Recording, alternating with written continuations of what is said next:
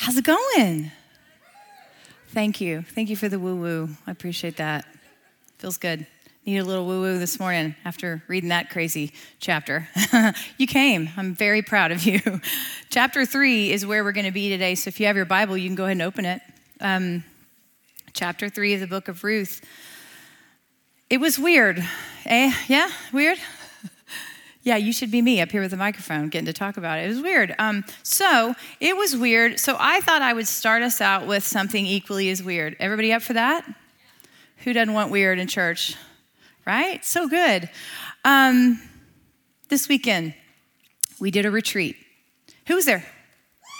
Oh, yeah, that's what I'm talking about. Okay, awesome. It was super fun. If you weren't there, I'm sorry, but you're going to get to listen to it. So, um, but here's the thing: whenever we had this retreat, you know, I was gone for a lot of it. So my husband, because he's awesome, he decided to drive to Fayetteville and go visit our daughter, just like for a 24-hour thing. So they had this awesome time, spent the day together, and um, on his way home, he, because he loves me, he knows that I like old junk. Anyone like old junk?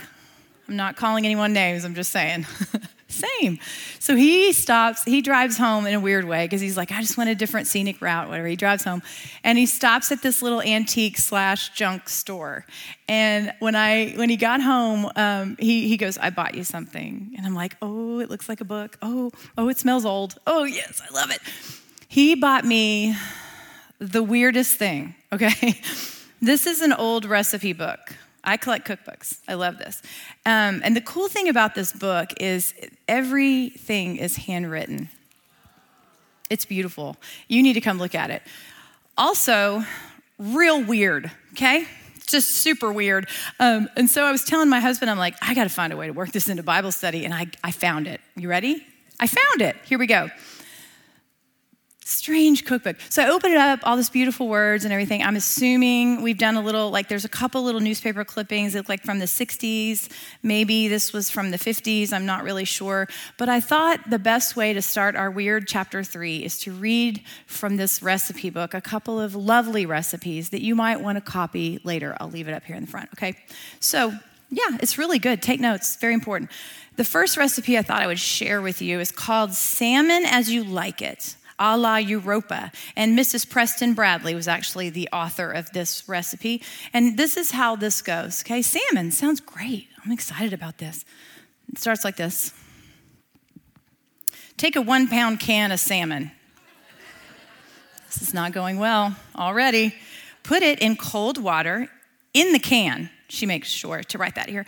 Um, and, and then slowly bring it to a boiling point. Boil for about 15 minutes in the can, folks, in the can, maybe add a little white sauce. And you're gonna add that by um, using a dash of Worcestershire sauce to your white sauce. So just tuck that away because we're gonna come back to that in a minute. And then she goes on, take the salmon from the, the pan and take it out of the can and then slice it in half and put it in a Pyrex dish because all good stuff comes in a Pyrex dish, right? Then pour the white sauce over it and then grate cheese over it. And then parentheses, she says American. I'm like, hold up. How you grate American cheese? Anybody? So that was a little mystery for me. All right, it, continues. And then put it under the broiler. And so when the cheese is bubbly and melted, serve it hot on toast and cut it into triangles. You're welcome. Gets better. Okay, that's the end of that recipe. Well, then I start flipping through. I'm like, what in the world is going on in this in this house? Let me just read you a couple of the titles, and then I promise we're going to do Bible. That's happening in a minute. Okay, here's one of my favorite recipes. It's called Eddie Duncan's Topsy Turvy Meat Pie. Anybody want that one? Okay, here's another good one. Ooh, anything with the word loaf in it is so good, right? Jellied chicken loaf. I know. People from the olden days, tell me, understand, help me understand this. Okay, this one sounds, oh, this sounds fabulous. it's not fabulous. It says um, Tribune's recipe for sardines canape. The great news about this recipe is it says it makes two dozen canapes. So, and they actually cost about 30 cents a piece. So, in case you wanted to know that. And then the last one, I mean, it goes on and on. So, again, you're welcome to borrow this. This recipe I thought was just oh, breathtaking. It's called cold mousse of chicken let me say that one more time cold mousse of chicken. But here's the best part. In the ingredients, which are so lovely laid out in the front, it says, I am not lying to you. I wouldn't lie. It's church. It says one cup of ground cooked chicken. Okay, I'll take that. And then one cup of ground boiled tongue. Come on. What? I don't know. That's a lot of chicken tongues. A pound? I don't know. This was such a mystery to me. You're wondering, where are we going, right? It's a crazy, weird recipe book, you know, crazy, weird stuff in there. Some of you are like not as weirded out, which I'm concerned because I'm thinking you might make jellied chicken loaf. But here's what I thought about. I was reading these crazy recipes and laughing about them, and I thought, but you know what's cool about the crazy, weird recipes is they probably led to a family gathered around a table, right? Even though they were weird, even though kids probably didn't want to eat that stuff. And then they probably also led to lots of stories stories being shared and passed down through generations, right? Well, today we're looking at a crazy, weird, slightly scandalous story, aren't we? And I wonder, like, did that lead to stories being passed down? Because we know it led to family. And you, because you, in, in week one, you read the spoiler that there's going to be family that comes from this. And so I just thought about, like, man, even the crazy, weird stuff can take us to places, you know, that are special and amazing and that have something to do with family. I don't know, maybe they even passed down some recipes, you know, grain and such. I don't know. It's a lot of grain in this story, right? Um, well, weird stuff goes on in this lesson today. And we're going to look at it and we're going to laugh about it a little bit. And, and then we're going to talk about um, how it ends. You see, because where the whole, this whole chapter three ends, it ends with waiting. And I think if there's anything in this story that we all can understand and we all can relate to, it's the waiting, right? So we're going to go there. So will you pray with me? Then we'll get started on Ruth chapter 3. Um, Father, we just thank you so much for this weird story. we, we, don't get some of the things that are in your word, but you absolutely have purpose. And we, I just pray that we can remember who this was intended for, remember what was happening at the time, and ultimately understand you in a deeper level. And so, God, we thank you so much for crazy stories like Ruth chapter 3, because we know you have a lot to tell us about who you are, and in turn, um, show us where you want us to go. And we thank you for all these things in your son's name. Amen. Well, like I said, the recipe book, it's right there. Magic. You can come check it out when you're done. Um, Ruth chapter 3. Open your Bible to Ruth chapter 3. Here's how this thing is going to play out. We're going to break it into three little parts, okay? The first part we're going to look at is, is verses 1 through 5, and that's like Naomi's plan. If you did your homework, you know that that's there's some weirdness. So we'll talk about that, the weirdness. Naomi's plan, verses 1 through 5. And then verses 6 through 13, we see that, that there's like a conversation, but also it's Ruth's plan. Like Ruth changes the plan a little bit. So we're going to watch that unfold. And then the last section, we're going to look at the waiting. And that's in verses 14 through 18. So follow along with me, if you would, in uh, verses 1 through 5.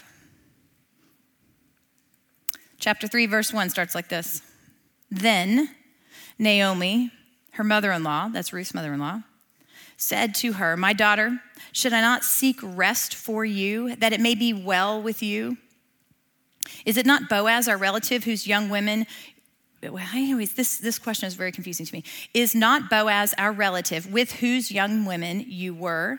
See, he is out winnowing barley tonight at the threshing floor. This verses one and two. I'm going to stop right there. First thing I want you to look at, if you write in your Bible, circle the word then. Because the very first word in this chapter, you know what that word does? It, it, gives us some anticipation. It shows us that based on what we just learned in chapter two, and if you remember, what happened in chapter two is it ended with a very anticlimactic ending, didn't it? Very anticlimactic. It ended like this in verse 23, like this. So, this was this is Ruth. So she kept close to the young women of Boaz, gleaning until the end of the barley and wheat harvest, and she lived with her mother-in-law that was the way it ended, right? Such a bummer. We were like, what in the world? We need more. Well, that's how it ended. And so now we know in verse 1 of chapter 3, then Naomi, her mother in law, said to her, and so she gives her this plan. Listen, um, when you see that little phrase, she finds rest, do you recognize that from anywhere? Thank you, by the way, Nathan, for that. Do you see that little phrase? Okay, so that little phrase you have seen before in chapter 1, verse 9, and here's where we saw it. We saw it in the very beginning of the journey whenever Naomi was taking off with her daughters in law and she tried to turn him back. Because remember what she said? She said, Go back. Go back and go try to find rest, go try to find a husband, find a family, find a life, find stability. And so I love that we see the exact same phrasing here because what we know is that Naomi wants for Ruth stability and security in finding a husband and raising a family. Naomi felt responsible, you know, she brought her with her, right? Well, verse 2, that weird question that I struggled through, it's really a rhetorical question, okay? All it is is it's like, see, you know, don't forget that this is where you've been working. Now, let me tell you about this dude, okay? This is where she's going to unravel the whole thing about Boaz. And she tells him to remember, tells her to remember that he's winnowing now. Now, if you did your homework, you did that very exciting reading about winnowing, right? I gave you a little paragraph. You memorized it. I'm certain of it, right?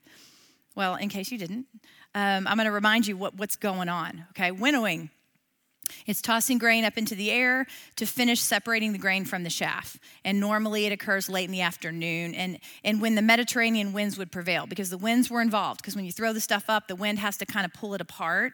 It's this whole process. And then there would be sifting and bagging of the grain and it would be carried over past dark. So Boaz would probably have remained there overnight to protect it, okay? You want to make sure that the grain um, isn't, isn't, isn't stolen. And so he would spend the night on that threshing floor to protect it. Usually, a large hard surface is where this threshing floor would occur. It'd be like uh, made of like stone or something, and um, it would be like downwind of the side of the village where the threshing took place. Okay, so there's a lot of stuff going on here. But what's interesting is Naomi knew exactly where he would be, and she tells Ruth, right? So she's she's formulating this plan. Okay, so verse 3, we go on. Wash, therefore, which hey, okay, yes. She told her to take a bath, right? I, I don't know, that was pretty funny. Wash, therefore, and anoint yourself and put on your cloak and go down to the threshing floor, but do not make yourself known to the man until he has finished eating and drinking. Listen, maybe maybe it was a lot of hard work and she needed to gussy up, right? I mean, that's probably the facts. But here's something else to think about. We don't know exactly all the details of what was happening here, okay? Sometimes, I mean, even in our group discussion, we had a great conversation about what we were all, there was even Reba McEntire song even came up. Fancy. I think that came. Now it's going to be in your head the rest of the time. You're welcome. It's in my head. Thank you, Linda Bean. Um, anyway, we were talking about like, what did this look like? You know, she's telling her to go take a bath and put on some perfume and, and fix yourself, you know? Well, here's something else to think about. Potentially, yes, Naomi could have been trying to convince her to, to look more attractive, to be appealing. I don't know, maybe. But another point of view goes like this. Um, some scholars believe that potentially it could be that Naomi was trying to tell her to indicate to everyone that the mourning period was over that she was finished mourning for the loss of her husband. You see, the reason why we, we kind of think that, and we really honestly don't know, okay? That's one of those things. Read between the lines and kind of guess, but just always go back to what it says. And it doesn't say this, but I'm just going to plant a seed. You see, in 2 Samuel, verse, uh, chapter 12, verse 20, there's this thing about King David and it was so sad but he had actually lost um, his he, he had lost a child and so he was obviously in mourning over the loss of this, this life, you know. But then there comes a moment in verse 20 of chapter 12, and it goes like this Then David arose from the earth and washed and anointed himself and changed his clothes. And he went into the house of the Lord and he worshiped. And then he went to his own house. And when he asked, they set food before him and he ate. You see, that whole thing, the anointing, um, the washing, that was all indicative of, you know what, now we're done mourning and now we have to move forward. We glance back, and then we got to step forward. Okay, so maybe potentially that's what this was about too. Something else. Um, when you see there that we go into this whole section about uh, make yourself known to the man until he has finished eating and drinking, I want you to, to note, note um, there's nothing in Scripture that indicates that he was drunk. Nothing. Okay? Sometimes we read some of this and we're like, hey, what, what, he was happy. Yeah, okay, eat, drink, and be merry, right. But all we know at this point is that that he was celebrating this amazing. I mean, think about this, guys. He was like, okay, he's a landowner, and they just came off a famine. And so there's this big crop coming and there's a lot of great stuff happening. And so don't read anything into it that's not there because what we are what we are seeing over and over is that there is virtue in this man. He's a good man, a worthy man, a solid man. Um, so keep that in mind as you as you read through this. Verse four goes on like this. But when he lies down observe the place where he lies. Okay so this is naomi so smart. She's basically saying hey man don't go lay down by the wrong dude. Right? That would make the story real different wouldn't it so she's like that's the chris version don't lay down by the wrong dude observe the place where he lies and then go and uncover his feet scandalous and lie down also scandalous and he will tell you what to do next and then she replied, All that you say, I will do. Verse 4. Um, remember, you got to make sure you're going to the right person. But then verse 5 is very interesting because Ruth just says, I'm going to do everything you told me to do. Think about who Ruth is. Ruth is the Moabite from Moab, right? We hear that over and over and over, right? I mean, I don't know what kind of traditions are going on here, but I, am wondering how Ruth is feeling stepping into this scenario. I, I don't know. I mean, maybe this is perfectly normal to her, but Naomi's plan is set, and Ruth heads out okay? So Ruth is taking off for the plan. And so, verse six, we see it starts with the word so. Now, notice in this whole chapter, in fact, you can even go back to chapter two. Every time you see the word so, it's like a, um, it's another moment where we are anticipating what's coming next, okay? So, based on what you just read, so, verse six goes like this So, she went down to the threshing floor and she did just as her mother in law had commanded her. In verse 7, and when Boaz had eaten and drunk and his heart was merry, that's what I was talking about before, he went to lie down at the end of his heap of grain, and then she came softly and uncovered his feet, weird, and lay down. Okay. All weird stuff. Remember, not drunk, uncover, feet, lie down. All these little phrases are intentionally ambiguous language, okay? Because in the Old Testament, they would be scandalous. All three of those things, okay? It would have seemed scandalous to the Old Testament listeners, but here's what's crazy about the story. See, to us, we just read it and we're like, just weird, like this salmon in a can recipe. But instead, to these people, they would have been like, ah, something is about to happen. But here's what's so cool about that, man. Nothing happens that compromises either of their morality. Nothing brings into question their morality. In fact, that's what's amazing about this part of the story is what happens next and what Boaz chooses to do in this situation shows he is so above board that it's just it's it's it's unrealistic to believe he is a man in this culture acting this way. Don't miss that because I think we miss that. We just roll right over and we're like, weird, feet, cover, whatever, weird. Don't miss the fact that there's a lot being said here, okay? Well, we see then in um, verse 8 and 9, it goes on like this, if I can find it at, at, verse 8 at midnight the man was startled and then okay so let's talk about this. Wait let me read it. Okay i just get excited because this one is hilarious. This is the funniest sentence ever. If you're going to cross stitch me a pillow please make it this one. This one's hilarious. At midnight the man was startled and he turned over and behold a woman at his feet. Can we just talk about that for just a second? Like okay couple of things. One I was listening to David Platt um, teach on this at one point, and I loved how he gave this example. He goes, You know what I think? And I thought this was just brilliant. First of all, Ruth did not fall asleep, right? Are we clear on that? There's no way. She's laying at his feet. There's so many weird things happening. There's no way this woman is like, and good night, right? Not gonna happen. And so I think about Boaz, exhausted, you know, from this crazy night, all this work, and he lays down to go to sleep, and it says he's startled awake at midnight. And I always think about what David Platt said how when, when you, if you've ever um, had a kid or babysat a kid or even have dogs, I would say, okay, you try to go to sleep, you go to sleep, right? And you're sound asleep, and all of a sudden there's just this weird feeling like that you're being watched. And you wake up, and like there's a face right in your face, and like these eyes, like, oh, you're awake, it's time to play. It used to be my kids, now it's my dogs. Same face, right? I feel like that's what Ruth, that's how it felt to him. I don't know if she really, we don't really know how the positioning was, but I kind of wonder like, was Ruth just laying there like this, staring at him, like, please wake up, please wake up. Please. That's just me. That's not in the Bible. Please don't write that down. Let's just forget that whole part even happened. Um, okay, so we move on. So, verse 9.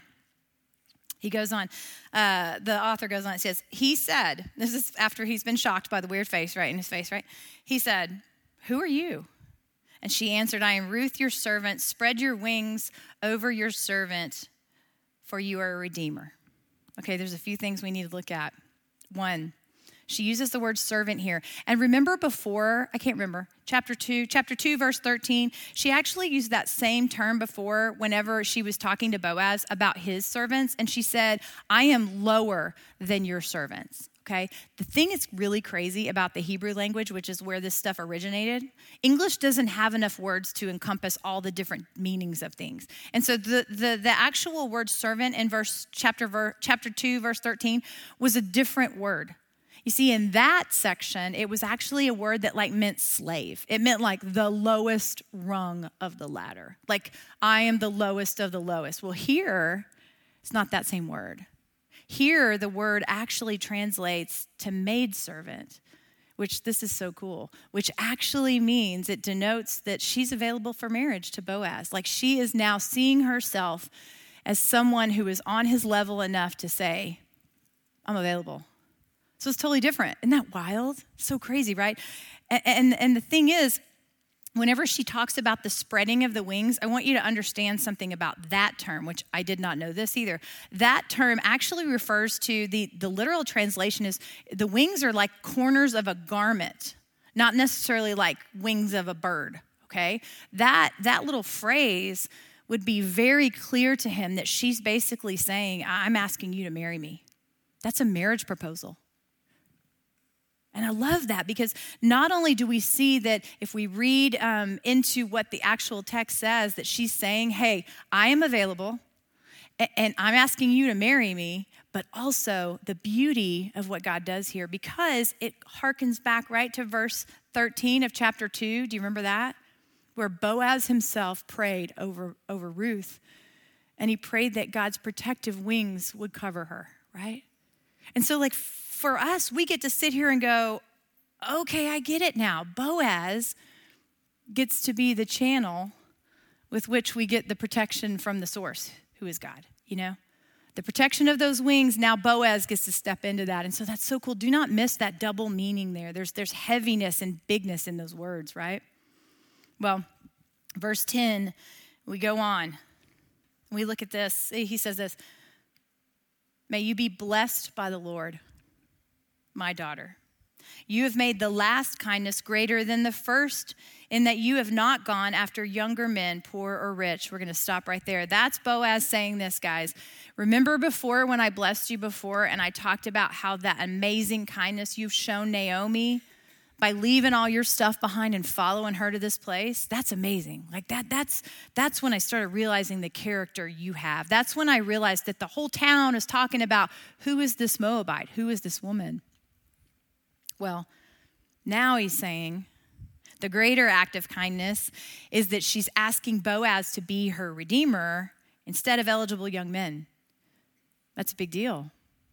And so he's saying this is a greater act of kindness. You know what that is? That's Hesed.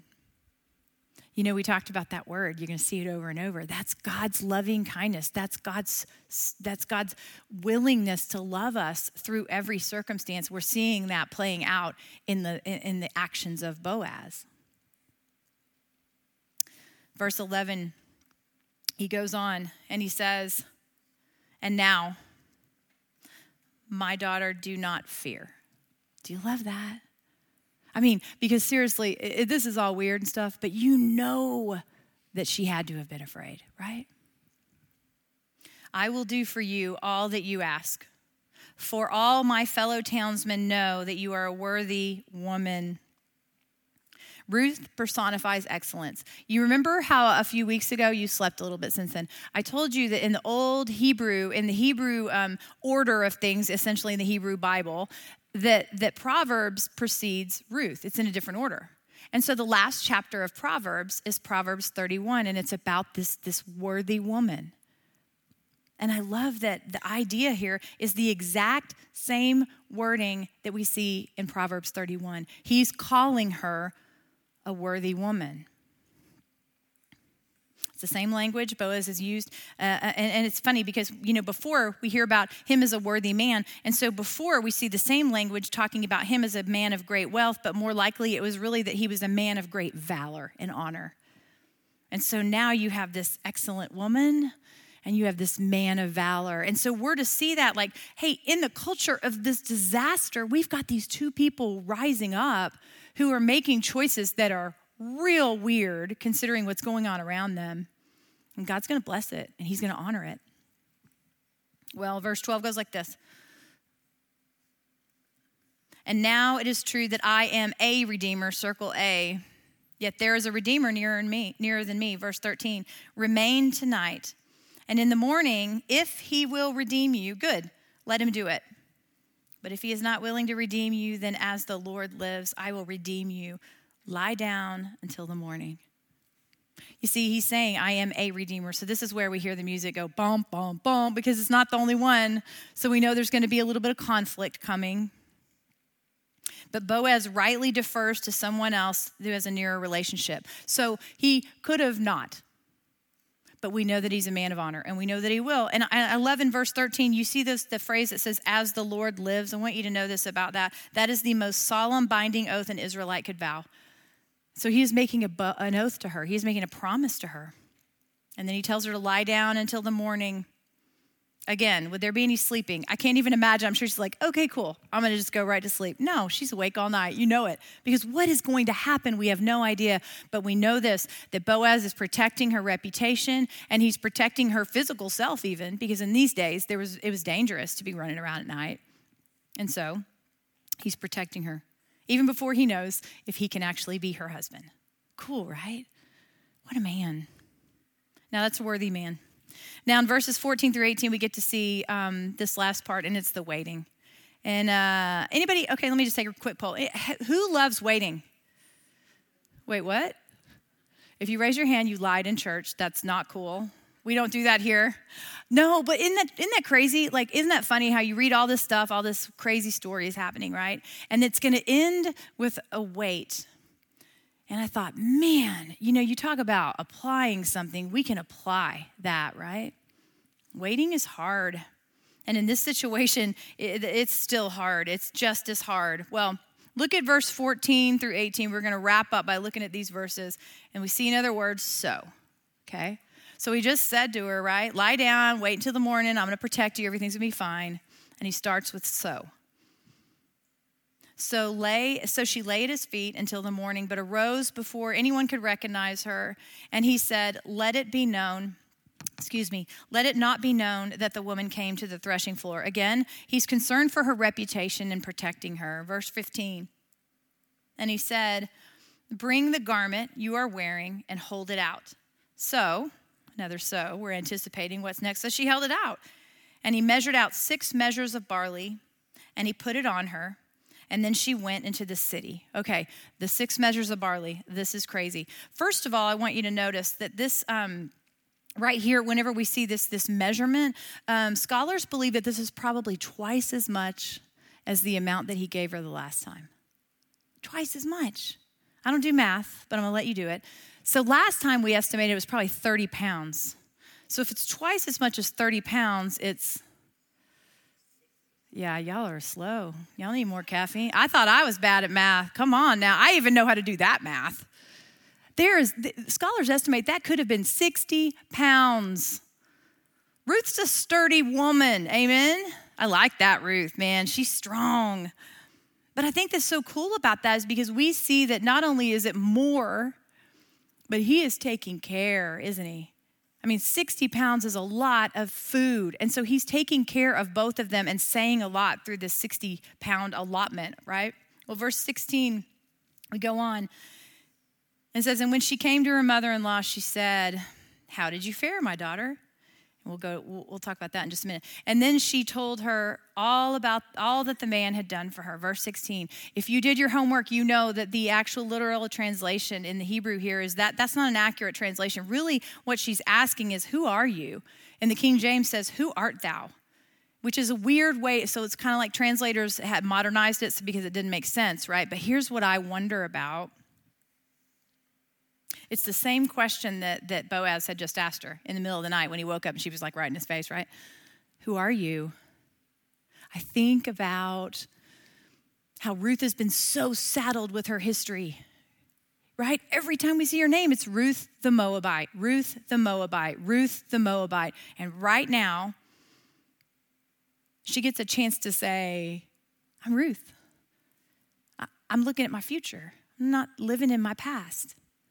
You know? We talked in our group, like, is this the transition? Is this the moment when she's no longer Ruth the Moabite?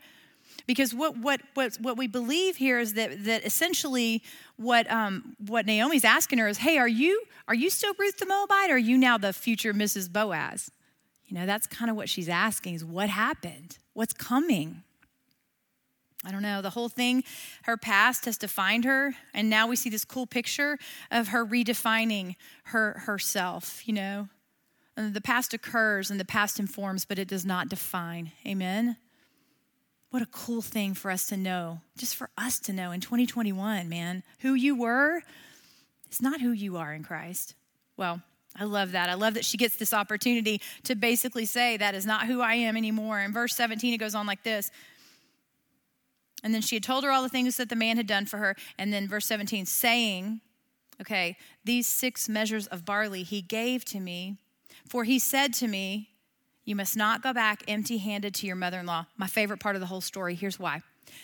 You know what's cool about this? You may have already figured it out. That word empty handed. Now, first of all, we just talked about the whole scene, the whole conversation between Boaz and Ruth, right? Narrator didn't mention this part, did he?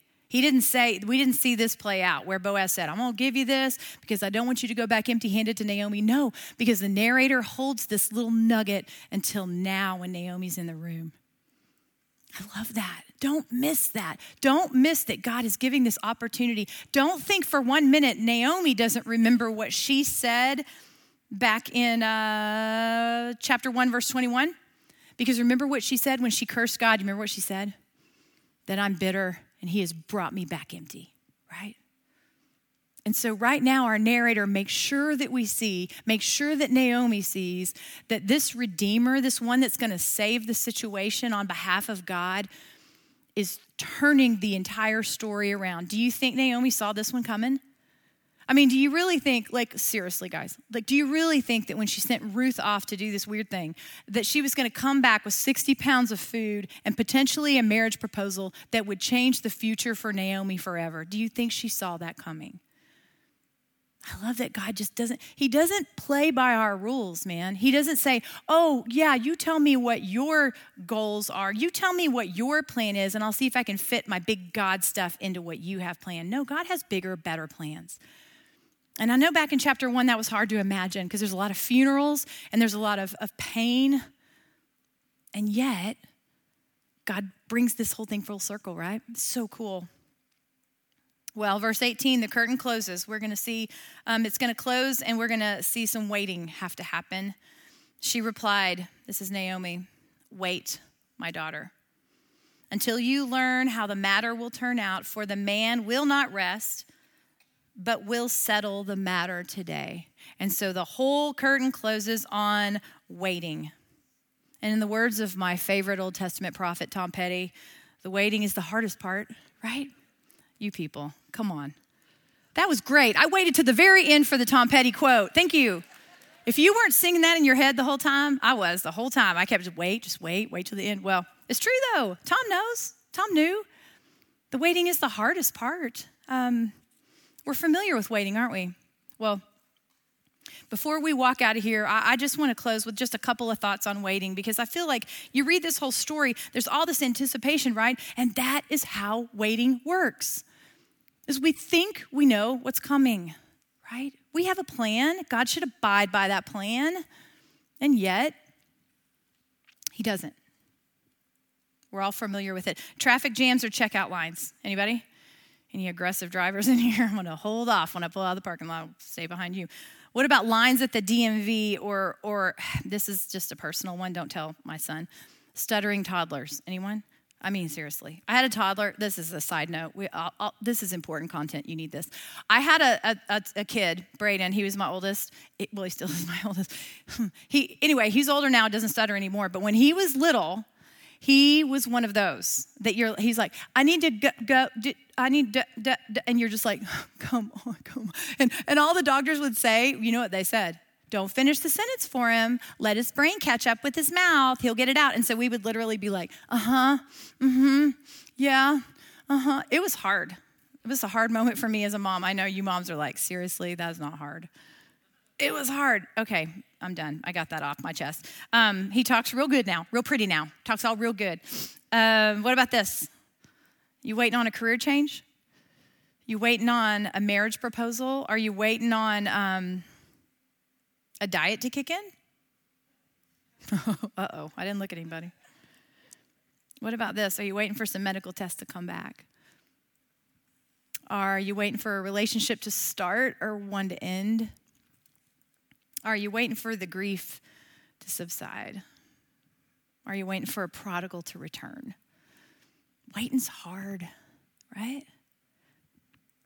What happens in the waiting? We know this. We're humans, right? We can love Jesus with all that we are, and it's still hard. And he knew that. He knew that. But what happens in the waiting often is anxiety builds. We just let it just fester, don't we? Just festers. Sometimes doubts creep in and your patience gets tested, like when you got a stuttering toddler. And sometimes all you want to do is control it or fix it or manipulate it. And sometimes that desire gets stronger and stronger and stronger. And I don't know if, you, if you're like me, but what I do in the waiting, when I don't want to wait anymore, is I start getting real tired of the silence that I feel like God is giving me. And I start trying to manipulate and create new scenarios over here. And then I just kind of ask Him to bless it, you know? I'm like, hey, God, my, you know my heart. My motives are pure. Make this happen. And oftentimes there's more waiting that comes, right? I read this um, this week that waiting and hoping are wound together like strands of a rope. Have you ever thought of that? Waiting and hoping are like strands together, um, um, bound together like a rope. Because, and this made sense once I started thinking about, because when we're waiting on something, we are waiting on something that we think, we hope, we want to happen, right? It's like when we're waiting, we get consumed by what we think should be the finish line of the waiting. Yeah? And I would say this: um, maybe that, that maybe that's true, but maybe what we need to be doing instead of hoping for an outcome is asking ourselves where are we putting our hope in? Is our hope in the circumstance changing? Because if that's where we put our hope, we are going to be disappointed every time. Amen. Because even with Ruth, right? Like, I mean, we saw Ruth, like, there's no possible way when she set off from Moab with her cranky mother in law that, that possibly she ever saw this thing unfolding this way. There's no possible way. And I don't think Naomi did either. And I probably think that Moab, um, Boaz didn't either. And so, what I wonder is do we do that too? Do we set off on these journeys of waiting and we, re- we just forget to say, all right, my hope is in you. And, and I believe that you know what's best, even though this is awful. Amen? It's funny, I was, um, while I was getting ready to do this, I had a really hard day yesterday. And, and I, it was not the day that I had, had thought it would be. And usually my Tuesdays are, are I kind of keep everything real quiet because I try to just really, you know, focus on this stuff. And Tuesday didn't come together like that for me. And so um, I was real nervous. I was like, maybe we just play those videos the whole time. Uh, and but it was so crazy because as I was as I had finally was getting ready for last night because I teach um, you know Tuesday night too. I was getting ready and I was blow drying my hair and I was sitting there blow drying. I, you know that's where I do a lot of good prayer time. You know when you're doing stuff like that, you're like, okay, God, I this is your problem. I you're gonna have to work this one out because I don't feel good about this. And I was waiting for my hair to dry. See what I did right there? Come on, guys. Y'all need more coffee before you walk in here. I need better audience participation. I was waiting for my hair to dry. This is waiting. It's the hardest part, says Tom Petty. Anyway, my hair doesn't take long to dry. I don't have a lot of it. Anyway, I literally was blow drying my hair, waiting for it to dry, and I was praying, Hey, um, I don't know what you want me to say. And this came to my mind. And I'm not going to say it was God's big God voice because I have only not heard that very often. But I feel certain that this was what I was supposed to read because when I read it after I blow dried my hair, I was like, wow, that's a crazy coincidence. Here's what, here's what he told me Psalm 13. Psalm 13, jot it down. It's going to be another one you're not going to want to put on a pillow, but I'm just going to tell you. Psalm 13 And I got there and then I realized this is why. Here's how it goes How long, O Lord, will you forget me forever? How long will you hide my face from hide your face from me? How long must I take counsel in my soul and have sorrow in my heart all the day?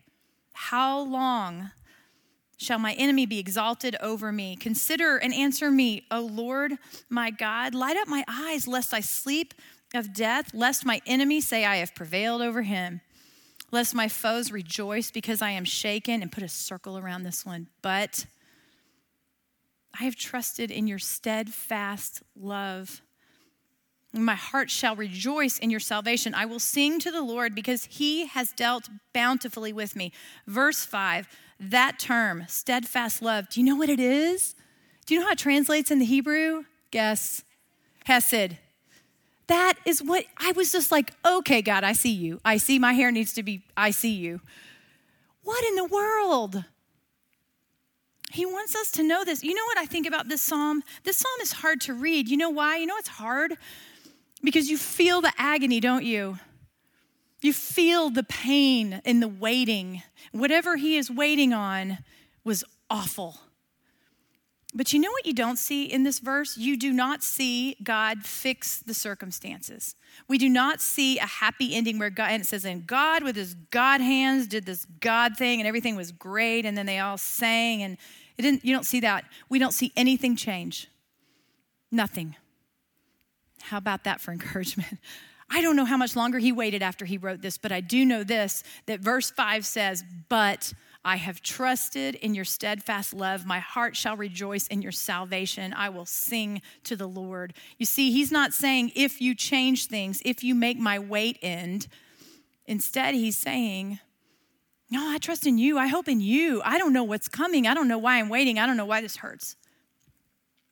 And so, I wonder, is that something that we need to be doing too? Do we need to focus less on what's happening when we're waiting and more on what we have hope in? There's three things I want to say to you, and I'm out of time, so I'm going to say them fast, okay? Three things. How do we trust God in the waiting? I feel like we need to hear this. First, talk to Him.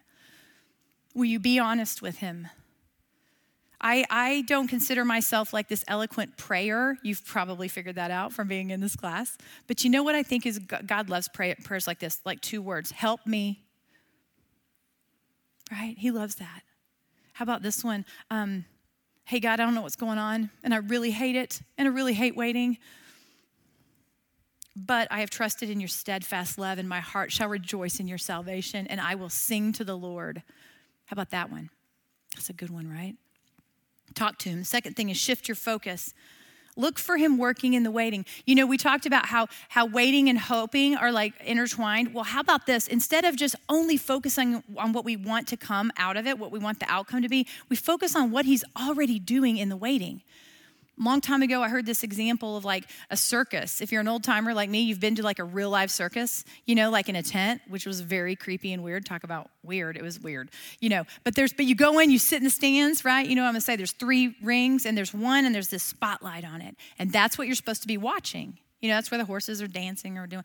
But if you have you ever looked in the other two rings? There's always stuff going on like there's weird clowns, you know, hanging out over there doing their thing. There's they're getting the lions ready over here. But the point is, even when you're supposed to be focusing on what the light is, there's always stuff happening because they're getting ready, right, for what's coming.